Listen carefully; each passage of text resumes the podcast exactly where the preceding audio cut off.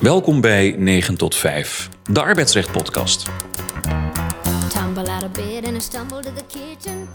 Het is vandaag 1 september 2021 en ik zit hier vandaag met eh, Elise van S en Thea Vlot. Mijn naam is Ronald Beltzer en wij gaan vandaag een paar onderwerpen bespreken. En eh, ja, we dachten een jaar geleden, we zijn nou eens een keer van COVID-19 af, maar nog de podcast, nog Nederland is van dit thema af. Dus we beginnen maar even met wat, eh, ik dacht gisteren in het nieuws was, was het niet?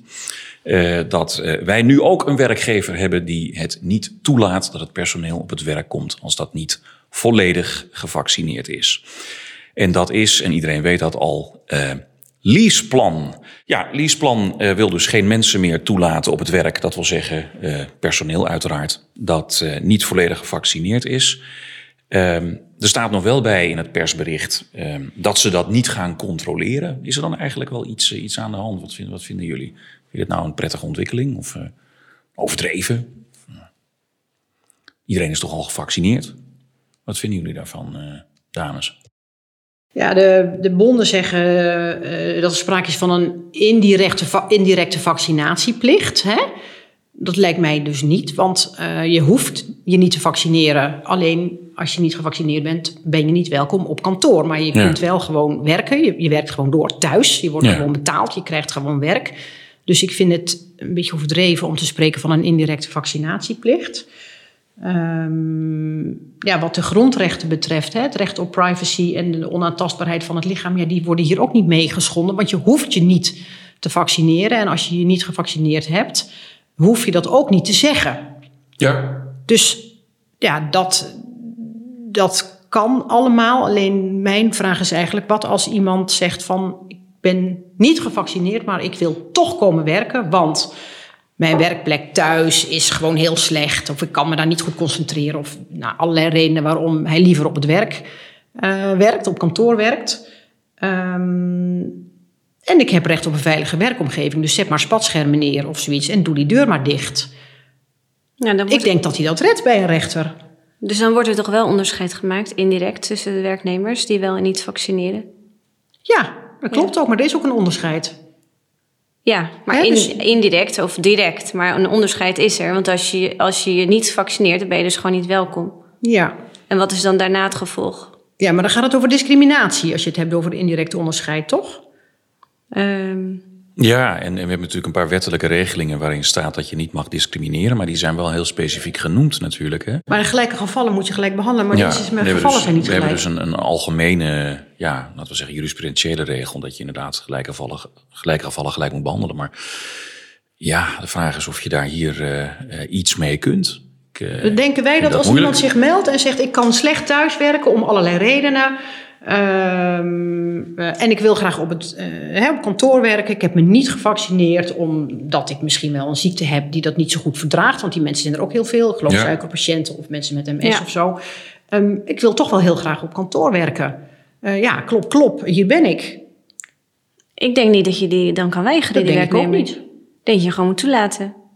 ja. Ja, En de vraag is dan of je daarna dan kan eisen van die werknemer die niet gevaccineerd is, of je dan een mondkapje moet dragen. En wat voor mondkapje dan? Is dat dan medisch of niet medisch? En dan krijg je daar een hele discussie over. Ja, nou ja, je moet natuurlijk tegen je andere werknemers heb je ook de zorgplicht hè, om een veilige werkomgeving te bieden. Dat moet je natuurlijk wel aan kunnen voldoen. Maar ja, dat zal intussen wel lukken met alle spatschermen die we eh, overal inmiddels hebben. En werkgever allemaal heeft de plicht kunnen- inderdaad om zijn, eh, eh, zijn eh, ja, de plaats waar wordt gewerkt Ja. zo in te richten dat eh, ja, iedereen daar veilig kan werken. En dan Ja. moet je ook wel wat, wat vragen van zo'n werkgever. Ja, en dat zou al gauw moeten lukken. Hè? Ja. Dus dan zou je als werkgever, ja, leaseplan, het is gewoon een kantoor. Hè? Ja. Dus dan zou leaseplan moeten zeggen, ja, ik kan dat niet veilig doen, want we hebben kantoortuinen of zo. Nou ja, ook dan zou het moeten lukken. Dus ik denk ook dat je die niet, eh, dat, dat, het, dat het uiteindelijk als iemand naar de rechter gaat en zegt, ik wil gewoon eh, ook werken, dat hij dat wel eh, redt. Ja, de brexit heeft eh, voor veel discussie gezorgd. Dat was eigenlijk het thema voordat corona het overnam. Hè? En nu hebben we een combinatie van brexit en corona. Dus wat willen we nog meer? Eh, we hebben hier te maken met een wat eh, bijzondere zaak van een werknemer die ja, in Nederland en in het Verenigd Koninkrijk werkt. En daar gaat van alles mis. En daar speelt ook nog, er speelt zowel de corona de epidemie als de brexit eh, doorheen. Thea, jij hebt hem helemaal bestudeerd. Kun je ons eh, even verlichten over wat daar is gebeurd? Ja, dit is een kort geding. Uitspraak van de rechtbank Utrecht van 4 juni, vrij recent. En die gaat over een werknemer met, een Britse, met de Britse nationaliteit. hij is in dienst bij een detacheringsbureau, maar werkt feitelijk elders, namelijk bij Estec. European Space and Technology Center in Noordwijk. Daar werkt hij feitelijk. Op het moment dat corona uitbreekt in maart 2020 gaat bijna iedereen thuiswerken. Behalve een heel klein uh, gedeelte van het personeel, ongeveer 10% die werkt op de locatie, omdat dat nodig is. Deze uh, werknemer uh, werkt ook thuis. In augustus gaat iedereen weer terug naar het werk, maar deze meneer niet, want hij heeft een zoon en die behoort tot de corona-risicogroep. Dus deze meneer blijft thuiswerken.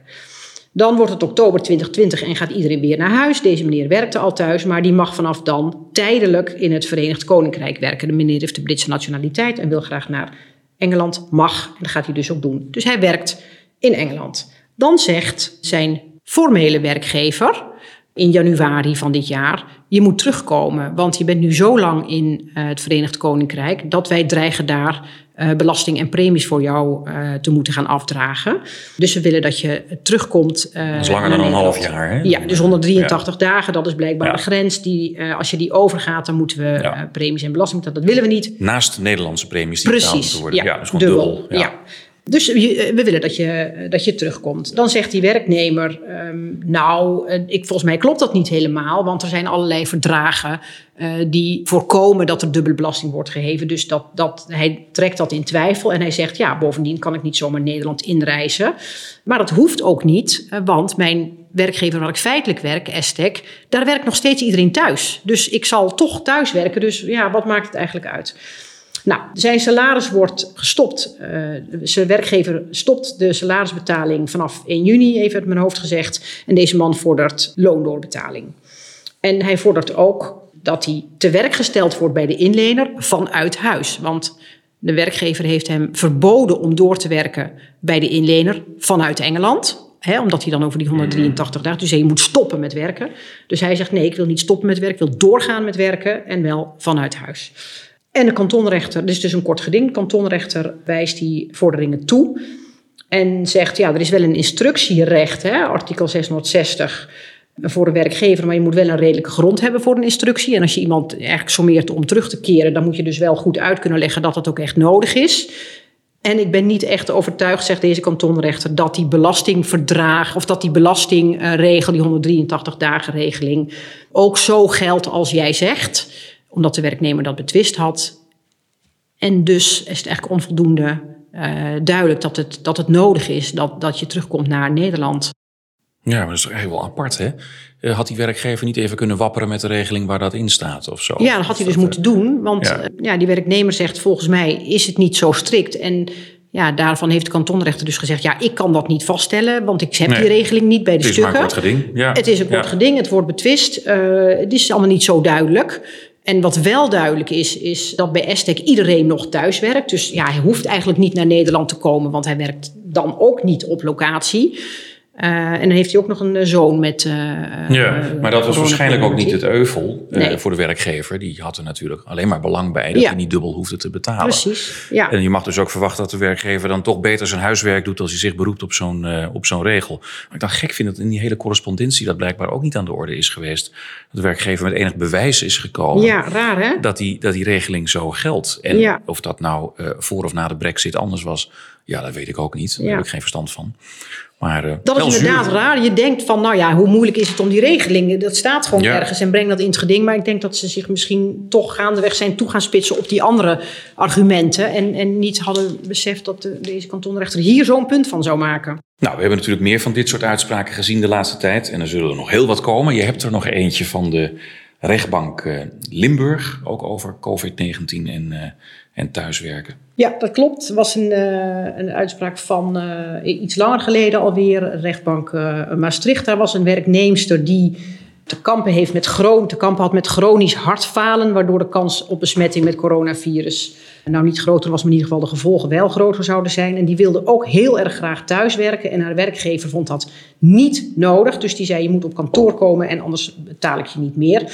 Dat resulteerde in een rechtszaak en ehm, de rechter zei daar, ja, als iemand tot een risicogroep eh, behoort. En er is niet vastgesteld dat de werkplek voldoet aan veiligheidseisen, zoals de arbodienst die adviseert. Dat was in dit geval vastgesteld dat dat niet zo was, hè, dat er niet zo'n werkplek was. En gelet op hè, de, de uh, groep, de risicogroep waar de werknemer toe behoorde, zei de kantonrechter, ja, dan kun je niet gedwongen worden om um, op het werk te komen werken. Dan mag jij thuis werken. Ja, een beetje no-brainer deze. Ja, dat vind ik ook. Ja, maar het zit natuurlijk een beetje te balanceren af en toe. Er is ook nog een uitspraak van een uh, andere kantonrechter. Um, die heel duidelijk zegt: Ja, luister eens even hier, mensen. We hebben geen recht op thuiswerken. Hè. Dat, dat, dat is er niet. Als een werkgever het wel lukt om alle noodzakelijke veiligheidseisen in acht te nemen. en er is een veilige werkplek. Um, en er is een overheidsadvies dat zegt je moet zoveel mogelijk thuiswerken, maar dus niet je hebt het recht om thuis te werken. Dan moet je gewoon naar je werk komen. Dus een algemeen ja. recht op thuiswerken, ook in corona en ook met die overheidsadviezen. Uh, dat thuiswerken um, ja, eigenlijk het advies is, heb je daar geen recht op. Die wet werken waar je wil, daar wordt dus uh, duidelijk niet op vooruit gelopen. Dan horen we misschien ook helemaal niks meer van de komende periode. Sterft misschien uh, ja, een stille, dood. Een stille dood, ja. ja. Eerst maar zijn kabinet. Hè? Dat, dat wil ook maar niet lukken.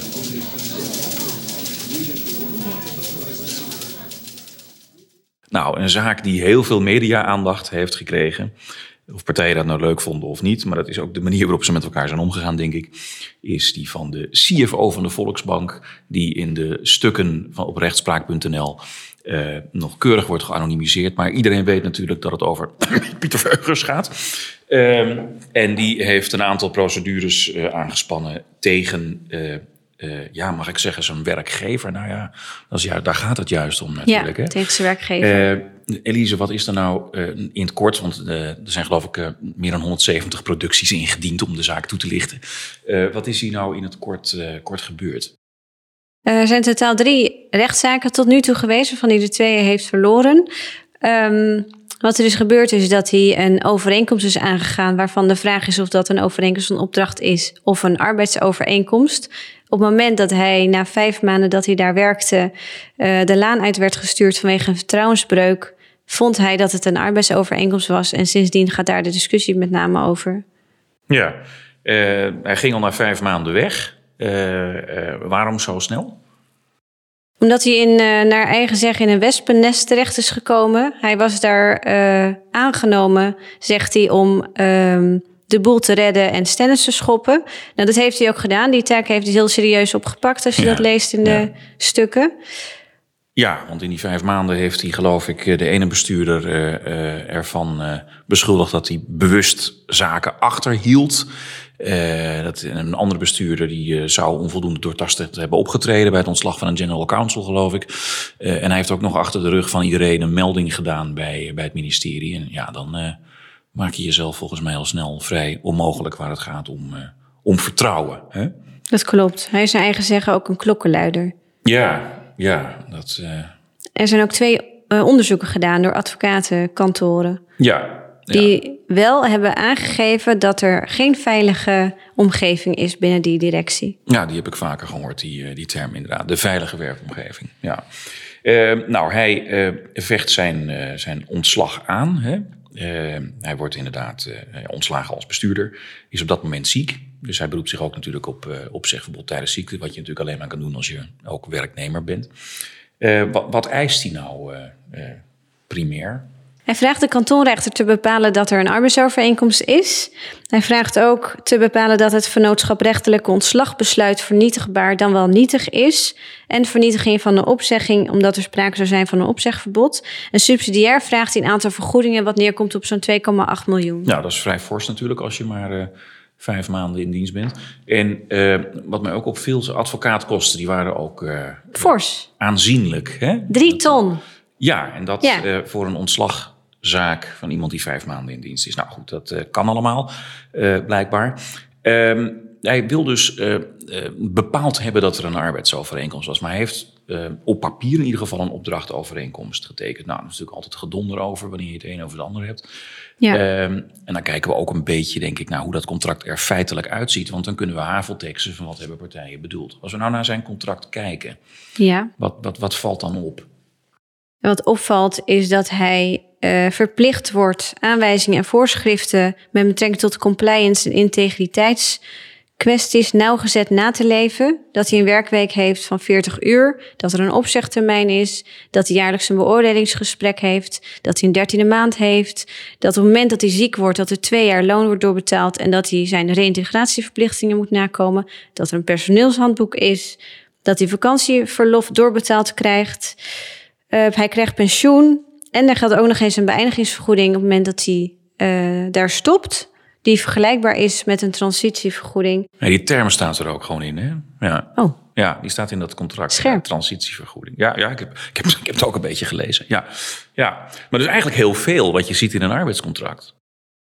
Daarom, daarom denk ik ook dat het een arbeidsovereenkomst ja. is. Nou, dan vind je de rechtbank niet aan je zijde. Uh, want die bepaalt dat er geen arbeidsovereenkomst is. Uh, en, en waarom is dat dan? De rechtbank die vindt dat uh, Veugers van, van hem verwacht mocht worden dat hij wist waar hij voor tekende, gelet op zijn uh, maatschappelijke positie, maar ook het feit dat hij heel lang zelfstandig ondernemer is geweest. En uh, de rechtbank haalt ook een aantal zaken aan, zoals de gemeente Amsterdam tegen X, maar ook Groen Schroevers.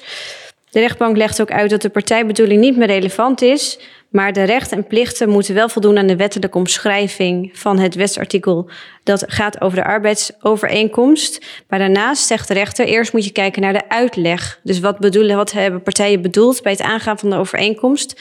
En dat wordt bepaald aan de hand van de haveltekstformule. En dan wordt dus de maatschappelijke positie, en nou ja, die... Uh, was aanzienlijk, want het was een hele slimme, is een hele slimme man die uh, uh, hoog in de top zit. Die, wordt, die is daarin wel relevant. Ja, dus zo ziet de rechtbank dat. En dat is dan eigenlijk wel, ja, dan komen we meteen op een spanningsveld natuurlijk. Want als je puur kijkt naar 610, dat dan eigenlijk al ingekleurd zou zijn door haveltekst, dan hebben we loon.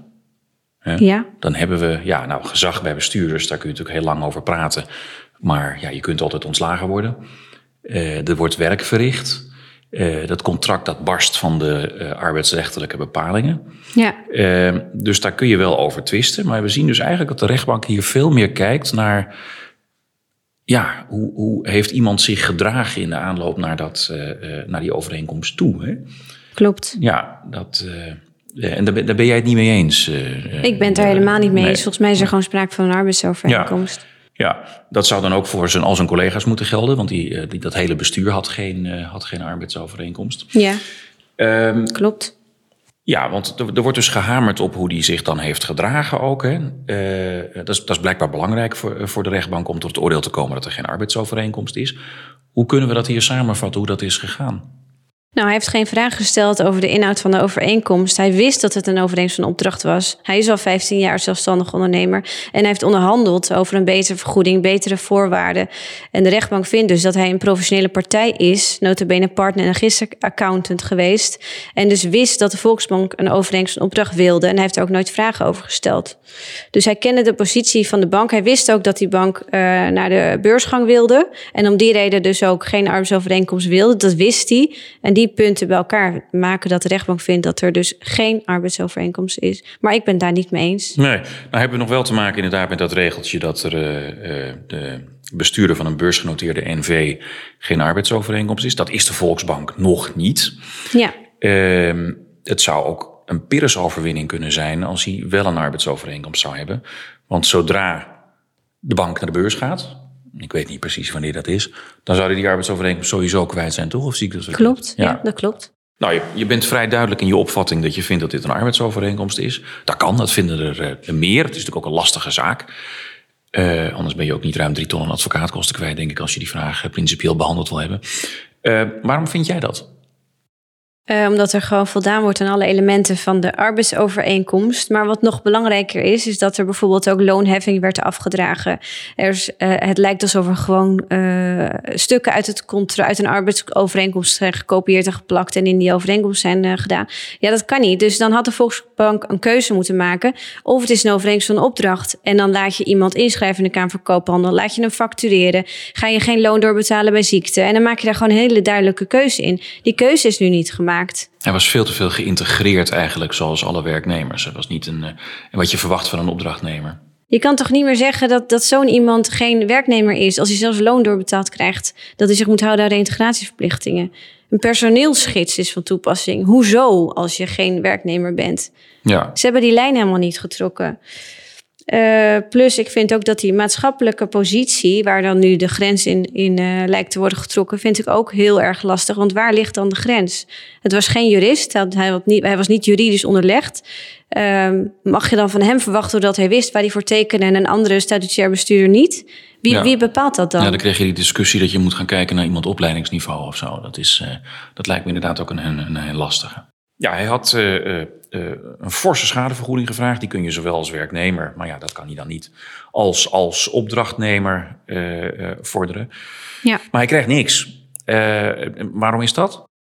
Omdat er geen schade is. Er is geen loon en er is geen inkomensschade of pensioenschade. En daarnaast is die overeenkomst van opdracht gewoon opgezegd conform het contract. Ja, Dus, op, ja. op de allen tijden. Hè, Dan houdt het op. inderdaad. Was ook niet onrechtmatig gehandeld. Ja. Nee, Nee. De rechtbank Nee. vindt van niet. En dus Nee. nu de vraag wat het Hof hiervan gaat vinden. Ja, want er is hoger beroep aangetekend eh, in deze zaak. Dat weet ik eigenlijk helemaal niet. Ik heb geen idee, maar ik denk het wel. Nou, dat gaan we dan ongetwijfeld weer in alle kranten lezen als dat zo is.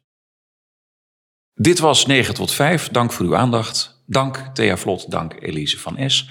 Mijn naam is Ronald Beltzer. Deze podcast is na te luisteren via Spotify en Stitcher en via onze website www.9tot5podcast.nl. Wij zijn er binnenkort weer in een andere samenstelling. Tot dan.